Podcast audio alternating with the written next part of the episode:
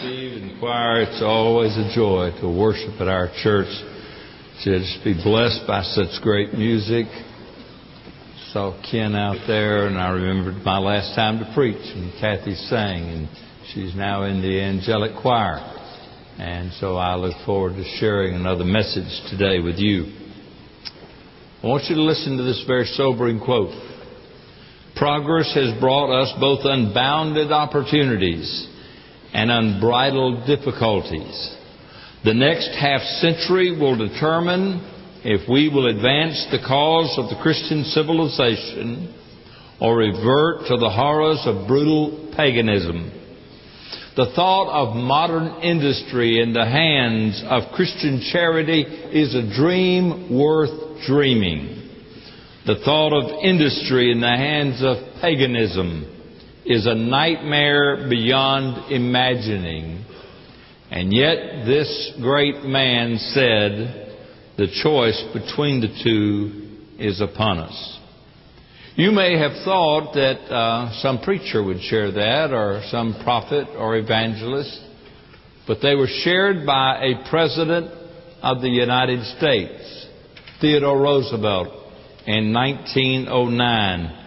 And the thing that alarms me, me is that I do not believe we have been listening to what was said, and we are in real danger as a country, perhaps the most I've ever seen in my lifetime, of following the predicted path of all the previous great civilizations and all the great powers that have risen only to fall. We are following in the footsteps of a downward spiral by those great powers. No one, no power, no country has been exempt. Listen, and you decide where we are as America. I quote, from bondage to spiritual faith, spiritual faith to great courage, great courage to liberty, liberty to abundance, and for much of our lives, we've experienced that level of abundance. But then the downward spiral inevitably begins from abundance to complacency, from complacency to apathy. Apathy leads to dependency. And from dependency, you find yourself back in bondage. I fear that we are at the stage, in fact, we've passed the stage, I believe, from apathy to dependency. And if so, if so, we're not exempt. And we, like all the other previous great civilizations, may face our ultimate danger. As America, I believe we face another great crisis, and we need to not only hear a word from God, we need to heed a word from God. And now I'm speaking not to the American public in general, but to Christians in specific. You see, our problem seems to be that we keep treating the symptoms and we never treat the root of the decline. So we only try to put band-aids on a major wound that has caused us to experience our decline. Now, I do not claim to be a prophet, but I do believe that we as a country, and I really say this with sadness because I, I love our country. I have served in the United States Navy and I love America. But I believe our country is dangerously close to an irreversible decline.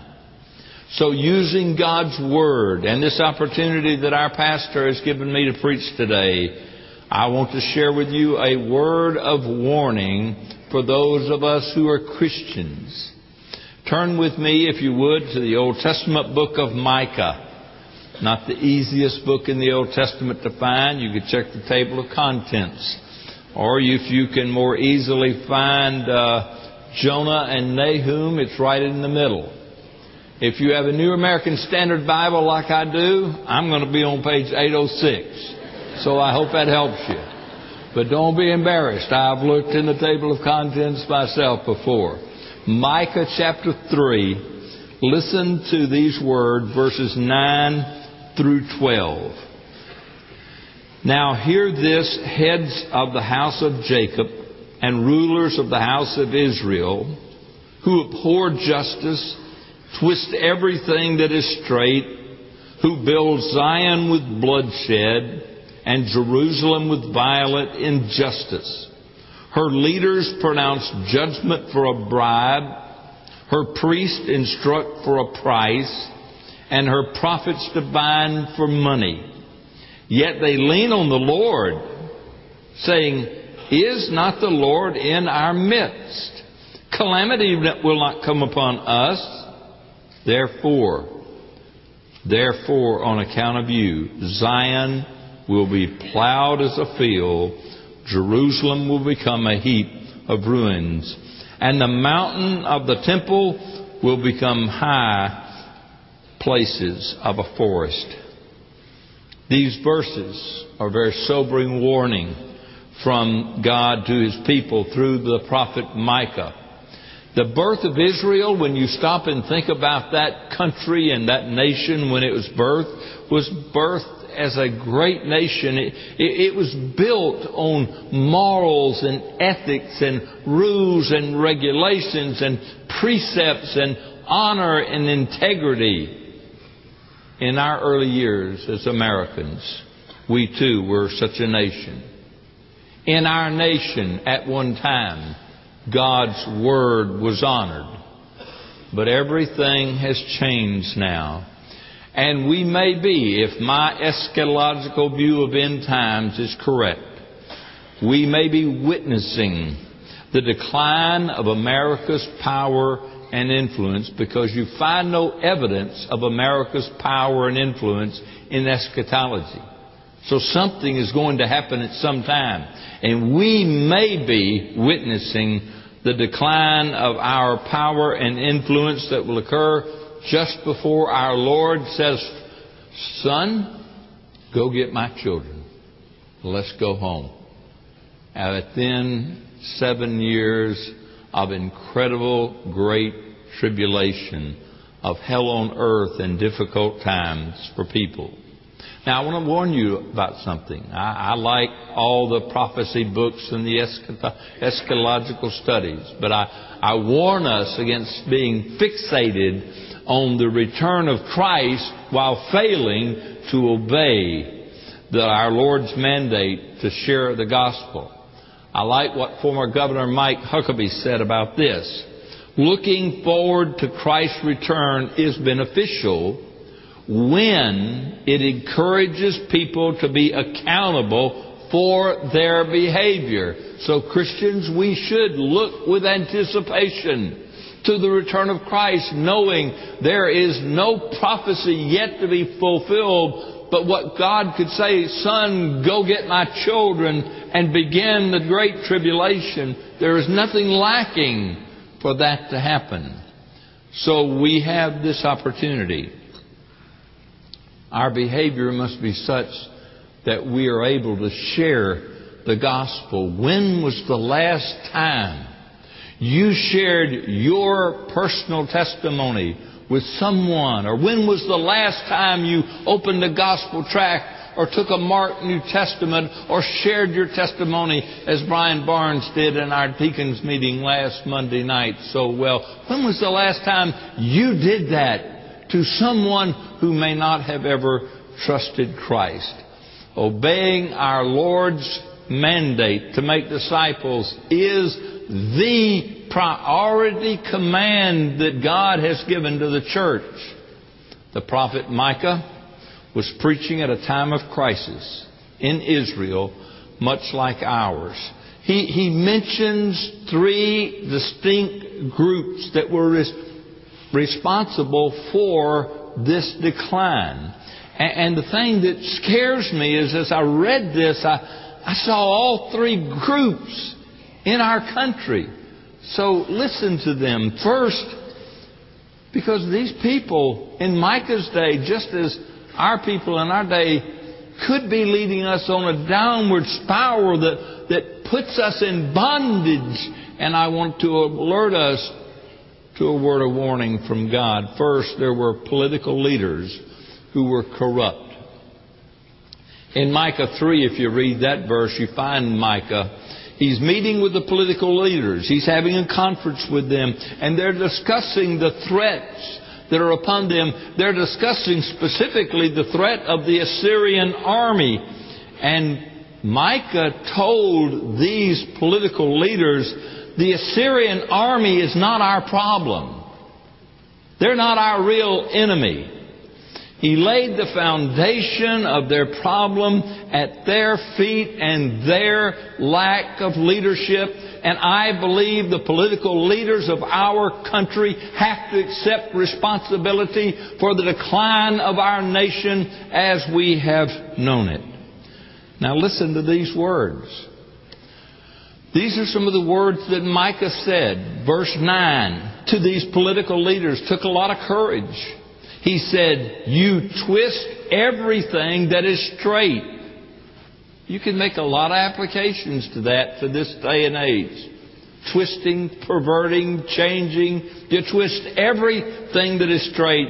You pronounce judgment for a bribe. And we've seen that all too often in our society. In other words, political leaders, some of them, you lack integrity that is needed to lead a nation to be great. Unfortunately, we have some political leaders in our country who are putting politics ahead of principle, who do not lead with integrity and honesty as they should. What can we do? What, what can Christians do? What must we do? Well, I believe, first of all, we ought to call this a call to prayer as never before. We ought to pray as never before for the President of the United States, his cabinet, for the Congress, for the courts, for our governor, for all the state legislatures. We ought to be deeply involved in praying for them that they would surrender and yield to God's guidance. God's will is going to be accomplished in spite of what they do. But we pray that they would respond in a responsible way. But I want to tell you something even more important that Christians need to do. It is time, church, that we put feet to our prayers and start boldly sharing the gospel of Jesus Christ. Many people now we've got to stop and realize this or we deny the Word of God. Many people in our city and some even in our church are lost and are going to spend an eternity separated from God in hell and tormented forever if we do not share the good news with them. We must share the good news. We have a good news answer. It's not bad news. Lindsay on the video shared how simple it was, and yet, would you believe there are people who will sit down in Five Points at a, at a local coffee shop and not know who is Jesus Christ? And not know how to have the, the gift of eternal life. Not understand how to have a personal relationship with Jesus Christ people like that in our community living. Maybe in Chicago, maybe in New York, no, right here in Columbia, South Carolina. So we've got to pray for our leaders, and that's our responsibility. But while we're praying, we better be witnessing. That is our responsibility. The second group of people that Micah dealt with were the prophets. Look at Micah chapter 3. Verse 5 Thus says the Lord concerning the prophets who lead my people astray.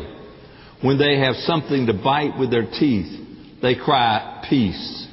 But against him who puts nothing in their mouths, they declare war. These corrupt prophets were not giving a clear, thus saith the Lord to the people. Instead of warning God's people, they were walking around saying, Peace, peace, things have changed, things will improve, all is well. Let's just work together. Rather than people, rather than leading their people to trust in God, they were telling them, as Paul wrote over in 2 Timothy, people with itching ears. They were telling them what they wanted to hear. And unfortunately, that's what some of our political leaders are doing to us.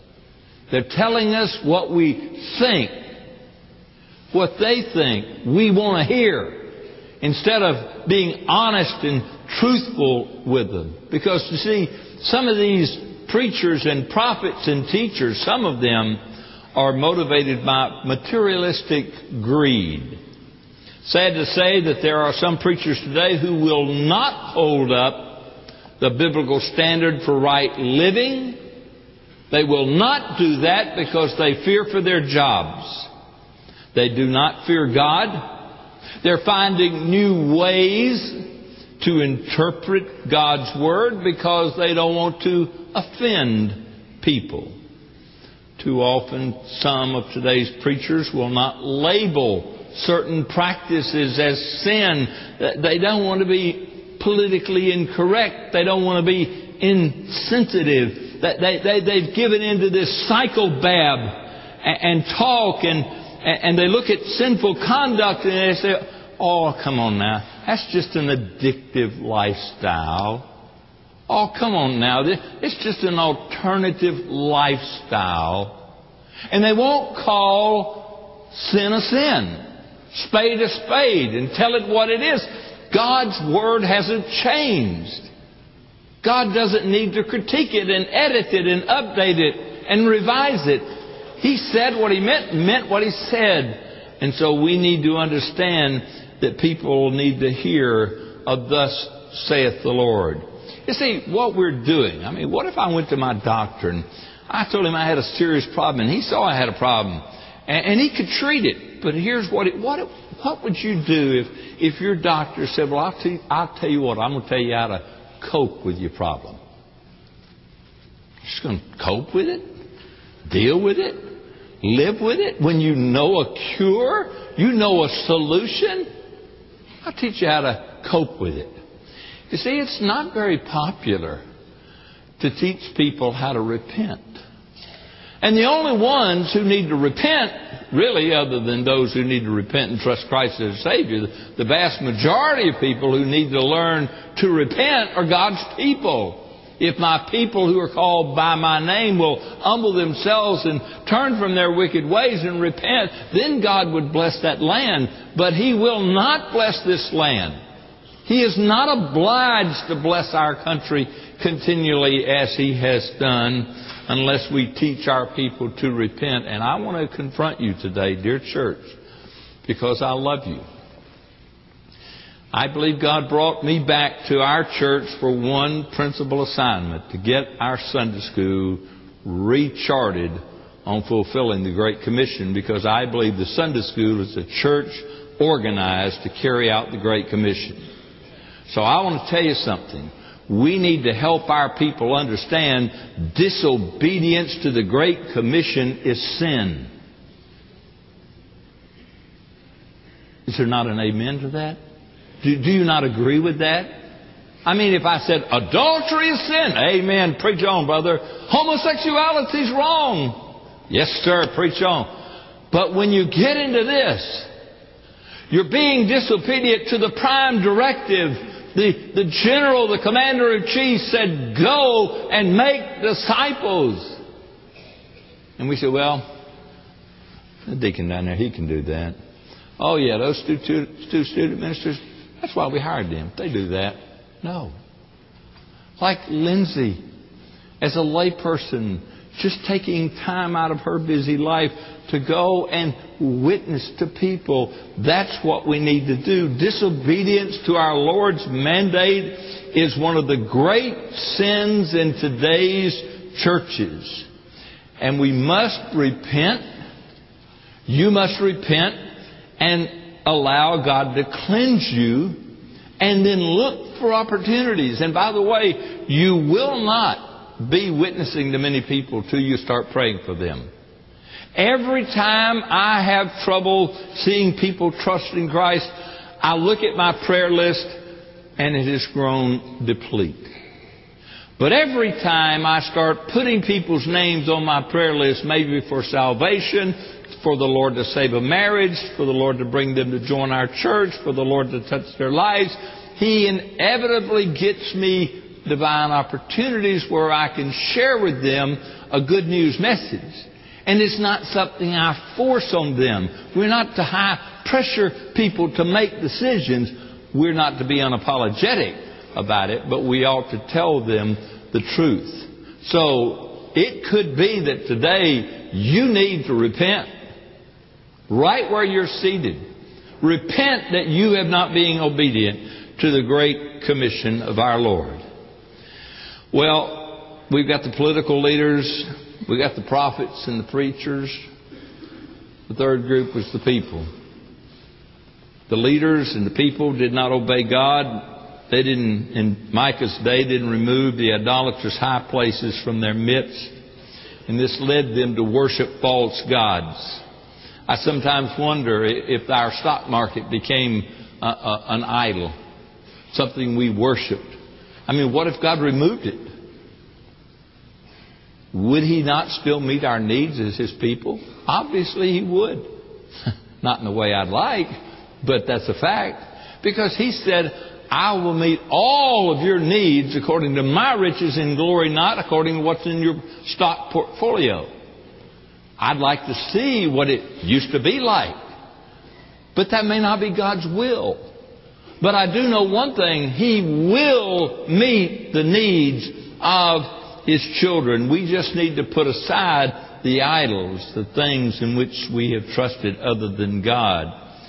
Unfortunately, Micah's people, as our people, have seen ungodliness and sexual immorality. We saw sin permeating their society, and we see sin permeating our culture, even our churches. We, we used to like to call ourselves a Christian nation, but we're, we're long since past that. And we know that. That's just a fact. We've long since passed that. Ban- we banned prayer at schools. We, we banned God's Word and we banned uh, the Ten Commandments from certain public places. We don't want to be insensitive to other beliefs and other religions. You see, we seem so afraid of offending someone or some group that we're unwilling to defend the foundational truths that made us a great nation. We seem all too willing to offend God and afraid of standing for the truth. And here's why. Because we have believed the lie that we have been told, you Christians, you Christians are intolerant. You, you Christians are judgmental. You, you Christians are radical hate mongers. That's not true. That's not true of true committed Christians. We don't believe people ought to be forced to believe as we believe. We don't chop off their heads if they convert to, from one group to another as some groups do. But we do want to tell them unapologetically the truth of how they can have a personal relationship with Jesus Christ. Let me close with this. Look with me at Micah chapter 6, verse 8. I want to close with a positive message for you. Micah 6 8. He has told you, O man, what is good, and what does the Lord require of you, but to do justice, to love kindness, and to walk humbly with your God. There are three things, I close with this, that the Lord requires of His people. First, we must be people of justice. Not only must we want justice for ourselves, we must show justice to others. Christians need to treat others with integrity. Our, word needs to be like it used to be. It is our bond. God requires us to act justly and to act like He acts toward us in every relationship, in our marriages, in our jobs, in our churches. God wants us to act justly. Secondly, we must love kindness. Christians must cease retaliating against those who have wronged us. I like what Henry Blackaby once said forgiveness starts at the cross.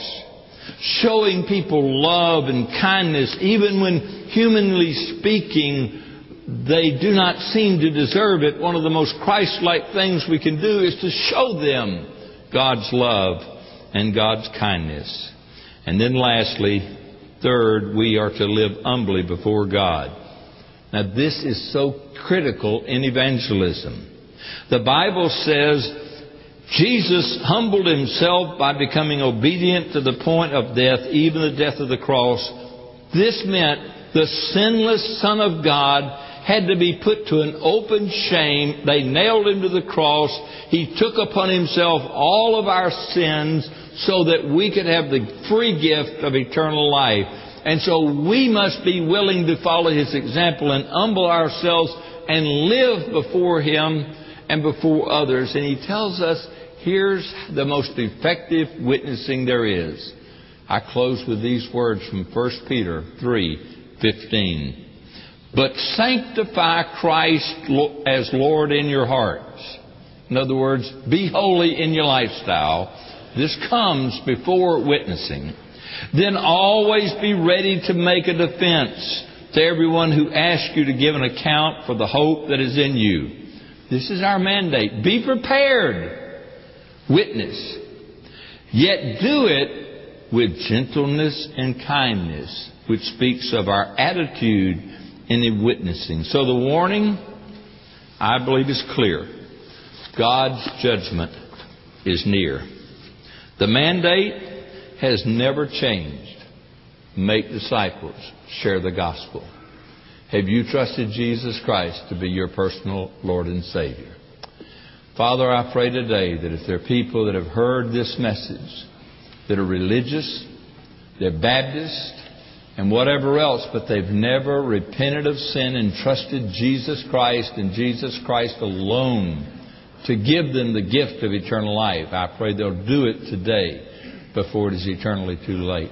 Help us to heed this word of warning that you have given us. May we be bold in our evangelism in confidence the Holy Spirit will guide us and direct us. In Jesus' name, Amen. Let's stand and sing. Our ministers will be at front. You come and respond as God has touched your heart.